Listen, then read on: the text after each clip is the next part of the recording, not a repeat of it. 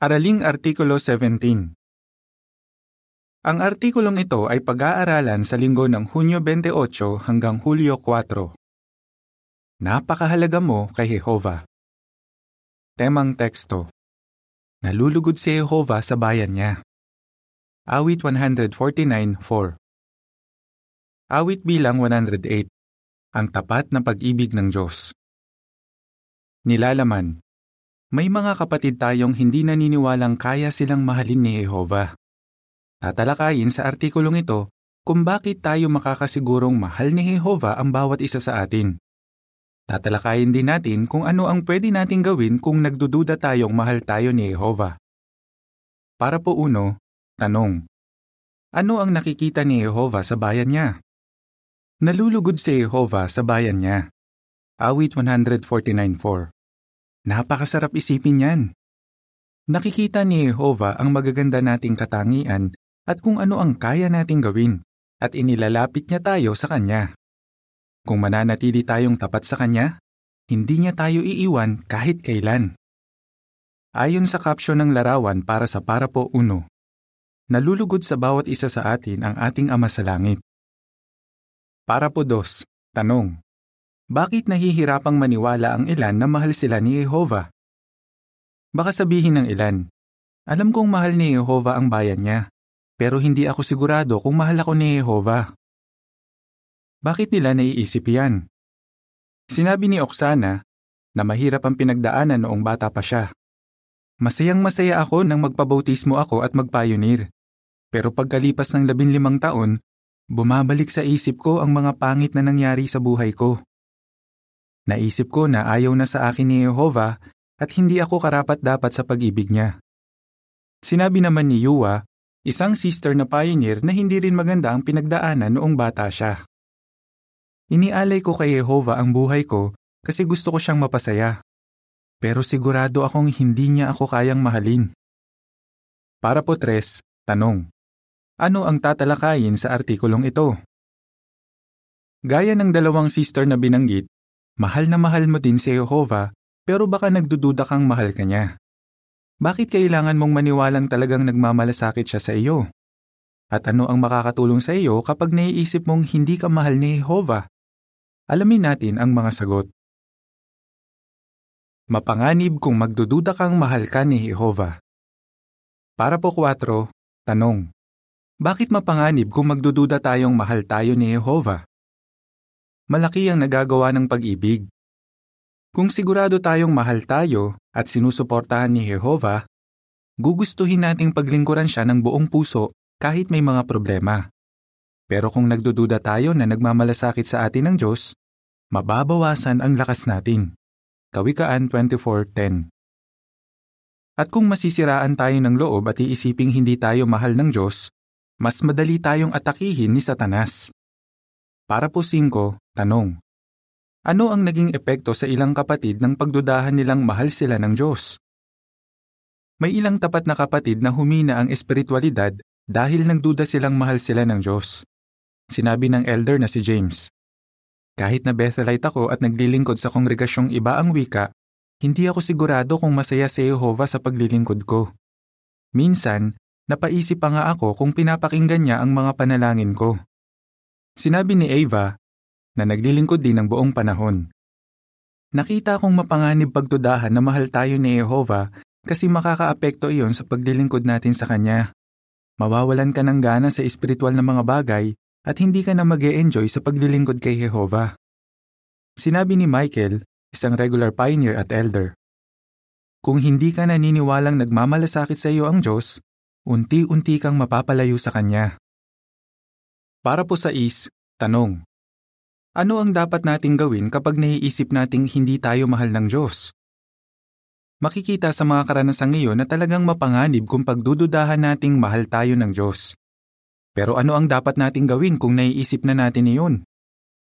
Alisin agad iyon sa isip natin. Hilingin kay Jehova na tulungan kang maalis ang mga gumugulo sa isip mo at magkaroon ng kapayapaan ng Diyos na magbabantay sa iyong puso at isip. Pilipos 4, 6 at 7. At tandaan na hindi ka nag-iisa. Nararamdaman din ng ibang tapat na kapatid ang nararamdaman mo. Pinagdaanan din niya ng ibang lingkod ni Jehova noon. Tingnan natin kung ano ang matututuhan natin kay Apostol Pablo. Ang matututuhan natin kay Pablo. Para po 7, tanong. Ano ang naging mga problema ni Pablo? Minsan ba pakiramdam mo, ang dami mong responsibilidad at parang hindi mo kayang gawin lahat? Kung oo, maiintindihan mo si Pablo. Nag-alala siya, hindi lang para sa isang kongregasyon, kundi para sa lahat ng kongregasyon. Ikalawang Korinto 11.28 Pinapahirapan ka ba ng sakit mo? Nagkaroon ng tinik sa laman si Pablo na hindi mawala-wala. Posibleng isa itong sakit na gusto na niyang maalis. Nasisiraan ka ba ng loob dahil sa mga kahinaan mo?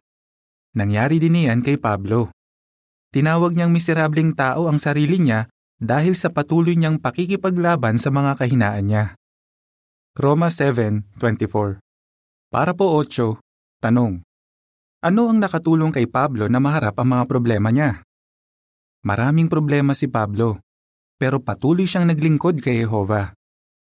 Paano niya iyon nagawa? Kahit na alam niya ang mga kahinaan niya, matibay ang pananampalataya niya sa pantubos.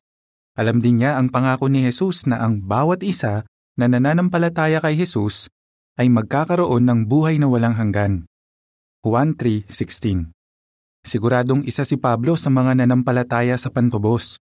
Kumbinsido siyang handang patawarin ni Jehova kahit ang mga nag-asala ng malubha kung nagsisisi sila. Para po 9, tanong. Ano ang matututuhan natin sa sinabi ni Pablo sa Galatia 2.20? Nanampalataya din si Pablo na mahal na mahal siya ng Diyos dahil sa ginawa ni Kristo. Mababasa sa Galatia 2.20 Ipinako ako sa tulos kasama ni Kristo. Hindi na ako ang nabubuhay, kundi si Kristo na kaisa ko. Oo, ang buhay ko ngayon bilang tao ay ayon sa pananampalataya sa anak ng Diyos na nagmahal sa akin at nagbigay ng sarili niya para sa akin. Pansinin ang nakakapagpatibay na sinabi ni Pablo sa dulo ng talata. Minahal ako ng anak ng Diyos at ibinigay ang sarili niya para sa akin. Hindi naramdaman ni Pablo na napakasama niya para mahalin ng Diyos. Hindi niya inisip, mamahalin ni Jehova ang mga kapatid ko, pero ako, hindi. Ipinaalala ni Pablo sa mga taga-Roma, namatay si Kristo para sa atin habang makasalanan pa tayo. Roma 5.8 Walang makakapigil sa Diyos para mahalin tayo. Para po Gis, tanong. Ano ang matututuhan natin sa Roma 8.38 at 39? Mababasa sa Roma 8.38 at 39. Dahil kumbinsido ako na kahit ang kamatayan, o buhay, o mga anghel, o mga pamahalaan, o mga bagay na narito ngayon, o mga bagay na darating, o mga kapangyarihan, o taas, o lalim, o ano pa mang nilalang, ay hindi makapaghihiwalay sa atin sa pag-ibig ng Diyos na ipinapakita rin ni Kristo Jesus na ating Panginoon. Talagang kumbinsido si Pablo na mahal tayo ng Diyos. Sinabi niya na walang makapaghihiwalay sa atin sa pag-ibig ng Diyos. Alam ni Pablo na naging matiisin si Jehova sa bansang Israel. Alam din niya kung paano nagpakita ng awa sa kanya si Jehova. Para bang sinasabi ni Pablo, kung isinugo ni Jehova ang sarili niyang anak para mamatay alang-alang sa akin, hindi ko dapat pagdudahan na mahal niya ako. Para po 11, tanong. Kahit nagawa ni Pablo ang mga kasalanang binabanggit sa unang Timoteo 1:12 hanggang 15, bakit siya nakakasigurong mahal siya ng Diyos? Mababasa sa unang Timoteo 1:12 hanggang 15. Nagpapasalamat ako kay Kristo Jesus na ating Panginoon na nagbigay ng lakas sa akin, dahil itinuring niya akong tapat ng atasan niya ako sa isang banal na gawain kahit na dati akong mamumusong, manguusig at walang galang. Pero pinagpakitaan ako ng awa dahil ginawa ko ang mga iyon sa kawalang alam at kawalan ng pananampalataya. At nag-uumapaw ang walang kapantay na kabaitan na ipinakita sa akin ng ating Panginoon at tumanggap din ako ng pananampalataya at pag-ibig mula kay Kristo Jesus. Ang pananalitang ito ay mapananaligan at talagang dapat paniwalaan. Si Kristo Jesus ay dumating sa mundo para iligtas ang mga makasalanan. At ako ang pinakamakasalanan sa mga ito. Siguradong may mga pagkakataong nakokonsensya si Pablo kapag naiisip niya ang mga pagkakamaling nagawa niya noon. Hindi nga nakakapagtakang sinabi niyang siya ang pinakamakasalanan. Bago malaman ni Pablo ang katotohanan, pinag-usig niya ang mga Kristiyano sa iba't ibang lungsod, ipinabilanggo niya ang ilan, at pumabor siya sa pagpatay sa iba. Ano kaya ang pakiramdam ni Pablo kapag may nakilala siyang kabataang Kristiyano na may mga magulang na pinatay dahil sa kanya? Pinagsisihan ni Pablo ang mga pagkakamali niya, pero alam niyang hindi na niya mababago ang nakaraan. Kumbinsido siyang namatay si Kristo para sa kanya at sinabi niya, Dahil sa walang kapantay na kabaitan ng Diyos, ako ay naging kung ano ako ngayon. Unang Korinto 15.10 Ano ang aral para sa atin? Maging kumbinsido na namatay si Kristo para sa iyo para magkaroon ka ng malapit na kaugnayan kay Jehova. Ang mahalaga sa Diyos ay ang ginagawa natin ngayon at gagawin sa hinaharap, hindi ang mga pagkakamaling nagawa natin noon. Saksi man tayo ni Jehova o hindi nang magawa natin ang mga iyon. Deskripsyon ng larawan para sa Parapo 11 Maraming Kristiyano ang ipinabilanggo ni Pablo noon. Nang tanggapin niya ang ginawa ni Jesus para sa kanya, nagbago siya at pinatibay ang mga kapwa niya Kristiyano na ang ilan ay posibleng kamag-anak ng mga pinag-usig niya. Ayon sa caption, Ang mahalaga sa Diyos ay ang ginagawa natin ngayon at gagawin sa hinaharap, hindi ang mga pagkakamaling nagawa natin noon. Para po 12, tanong. Paano makakatulong sa atin ang unang Juan 3.19 at 20 kung iniisip nating hindi tayo mahalaga o hindi karapat dapat mahalin?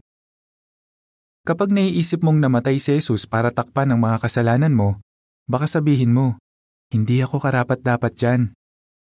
Bakit posibleng maramdaman mo iyan? Kasi baka dayain tayo ng puso natin para isiping hindi tayo mahalaga o hindi karapat-dapat mahalin. Mababasa sa unang Juan 3:19 at 20. Sa ganito natin malalaman na tayo ay mula sa katotohanan at makukumbinsi natin ang puso natin sa harap niya sa anumang bagay tayo hatulan ng puso natin dahil ang Diyos ay mas takila kaysa sa puso natin at alam niya ang lahat ng bagay. Kapag nangyari iyan, tandaan na ang Diyos ay mas dakila kaysa sa puso natin. Ang pag-ibig at pagpapatawad ng ating Ama sa Langit ay mas malakas kaysa sa anumang negatibong nararamdaman natin. Dapat tayong maniwala na mahal tayo ni Jehova. Para magawa iyan, dapat na madalas tayong mag-aral ng kanyang salita, laging manalangin, at regular na makipagsamahan sa tapat ng mga lingkod niya. Bakit napakahalaga ng mga iyan? Makakatulong ang Biblia, panalangin at tapat na kaibigan. Para po 13, tanong. Paano makakatulong sa atin ang pag-aaral sa salita ng Diyos? Pag-aralan ng salita ng Diyos araw-araw at mas makikilala mo si Jehova. Makikita mo kung gaano kanya kamahal. Makakatulong ang pagbubulay-bulay sa salita ng Diyos araw-araw para maituwid mo ang nasa isip at puso mo. Sinabi ng elder na si Kevin na mababa ang tingin sa sarili. Nakatulong sa akin ang pagbabasa at pagbubulay-bulay sa awit 103 para maituwid ko ang kaisipan ko at maintindihan ko kung ano talaga ang tingin sa akin ni Jehova. Sinabi ni Ava na binanggit kanina, Sa pagtatapos ng araw, binubulay-bulay ko ang mga kaisipan ni Jehova. Napapayapa nito ang puso ko at napapatibay ang pananampalataya ko. Ang sumusunod ay karagdagang impormasyon. Nakakatulong sa kanila ang salita ng Diyos. Kapag nakapokus ako sa pag-aaral ng Biblia, mas naiisip ko si Jehovah at ang iba. Michael. Kapag regular ako sa pagbabasa ng Biblia, hindi ko naiisip na hindi ako mahal ni Jehovah. Minsan, wala akong ganang magbasa o mag-aral ng Biblia. Pero kapag ginawa ko iyon, nabibigyan ko si Jehovah ng pagkakataong maipaalala sa akin na mahal niya ako. Kevin. Gustong gusto kong basahin ang aklat ng mga awit. Awit 27 ang paborito ko. Madalas kong binabasa ang talata 1 hanggang 6, 10 at 12 hanggang 14 at pinubulay-bulay ang mga iyon. Oksana. Sinisikap kong simulan ang araw ko sa pagbabasa ng salita ng Diyos at naglalaan ako ng panahon sa panalangin. Lagi akong may nababasa sa Biblia na nakakatulong sa akin. James. Pakiramdam ko, napakalapit ko kay Jehovah pagkatapos kong pag-aralan ng kanyang salita. Nagiging mas kalmado din ako. Pinapatibay ako ni Jehova at tinutulungang maging payapa. Dahil sa pag-aaral ko ng salita ng Diyos, nakumbinsi ako na hindi ako papabayaan ni Jehova. Seiji, Para po 14, tanong. Paano makakatulong sa atin ang panalangin? Laging manalangin. Kung gusto nating maging kaibigan ng isang tao, dapat na lagi natin siyang kausapin at sabihin sa kanya ang nararamdaman natin. Ganyan din sa pakikipagkaibigan natin kay Jehova. Kapag sinasabi natin sa Kanya sa panalangin ang mga nararamdaman, iniisip at problema natin, ipinapakita nating nagtitiwala tayo sa Kanya at alam nating mahal niya tayo. Sinabi ni Yuwa na binanggit kanina, Kapag nananalangin ako, hindi ko lang inire-report ang mga nangyari sa akin sa araw na iyon. Sinasabi ko rin kay Jehova kung ano talaga ang iniisip ko at nararamdaman. Unti-unti, hindi ko na itinuturing si Jehova na parang isang manager ng kumpanya, kundi bilang isang ama na talagang nagmamahal sa mga anak niya. Ang sumusunod ay karagdagang impormasyon. Nabasa mo na ba ito? Nabasa mo na ba ang aklat na maging malapit kay Jehova? Kung hindi pa, baka pwede mo itong gawing study project. Sinabi ng isang mambabasa sa California, USA. Gusto kong sabihin sa inyo kung paano naging kapaki-pakinabang sa aking buhay at sa aking kaugnayan sa ating makalangit na Ama ang pagbabasa at pagbubulay-bulay sa aklat na ito. Nadarama kong kaibigan ko na si Jehova ngayon. Naguumapaw ang puso ko sa pag-ibig kay Jehova at alam kong ang aklat na ito ang isa sa mga dahilan kung bakit gayon ang nadarama ko. Para po 15, tanong. Paano ipinapakita ni Jehova na nagmamalasakit siya sa atin? Makipagsamahan sa tapat na mga kaibigan. Regalo sila ni Jehova. Para maipakita ng ating Ama sa Langit na nagmamalasakit siya sa atin, binigyan niya tayo ng mga kapatid sa kongregasyon na nagmamahal sa lahat ng panahon. Kawikaan 17.17 Sa liham ni Pablo sa mga taga-Kolosas, binanggit niya ang mga Kristiyanong sumuporta sa kanya at sinabi niyang talagang napalalakas nila siya. Kahit si Kristo Jesus ay nangailangan din ng suporta ng mga kaibigan niyang anghel at tao, at ipinagpasalamat niya ito. Para po 16, tanong. Paano makakatulong ang tapat na mga kaibigan para mas mapalapit tayo kay Jehova? Pinapahalagahan mo ba ang tulong na maibibigay ng tapat na mga kaibigan? Kapag sinasabi natin sa isang matured na kaibigan ang mga problema natin, hindi ibig sabihin nito na mahina ang pananampalataya natin. Ang totoo, mapoprotektahan tayo nito. Tingnan ang sinabi ni James na binanggit kanina. Malaking tulong sa akin ang mga kaibigan kong matured sa espiritual. Kapag puro negatibo na ang naiisip ko, matyagang nakikinig sa akin ang mga kaibigan ko at sinasabi nilang mahal nila ako. Nararamdaman ko sa kanila ang pagmamahal at malasakit ni Jehova sa akin. Napakahalaga ngang maging malapit sa mga kapatid. Manatili sa pag-ibig ni Jehova. Para po 17 at 18, tanong. Kanino tayo dapat makinig at bakit? Gusto ni Satanas na sumuko tayo sa paggawa ng mabuti. Gusto niyang maniwala tayo na hindi tayo mahal ni Jehova at hindi tayo karapat-dapat maligtas. Pero gaya ng nakita natin, kasinungalingan niyon. Mahal ka ni Jehova. Napakahalaga mo sa Kanya. Kung susundin mo siya, mananatili ka sa pag-ibig niya magpakailanman gaya ni Jesus. 1.15.10 Kaya huwag kang makinig kay Satanas o sa mapandaya mong puso. Sa halip, makinig kay Jehova na nakakakita sa magagandang katangian ng bawat isa sa atin. Maging kumbinsido na nalulugod si Jehova sa bayan niya, kasama ka na. Ano ang sagot mo? Bakit hindi tayo dapat magdudang mahal tayo ni Jehova? Ano ang matututuhan natin kay Apostol Pablo at sa mga lingkod ni Jehova sa ngayon? Paano makakatulong sa atin ang pag-aaral ng Biblia, panalangin at tapat na mga kaibigan? Awit bilang 141, ang regalong buhay. Katapusan ng artikulo.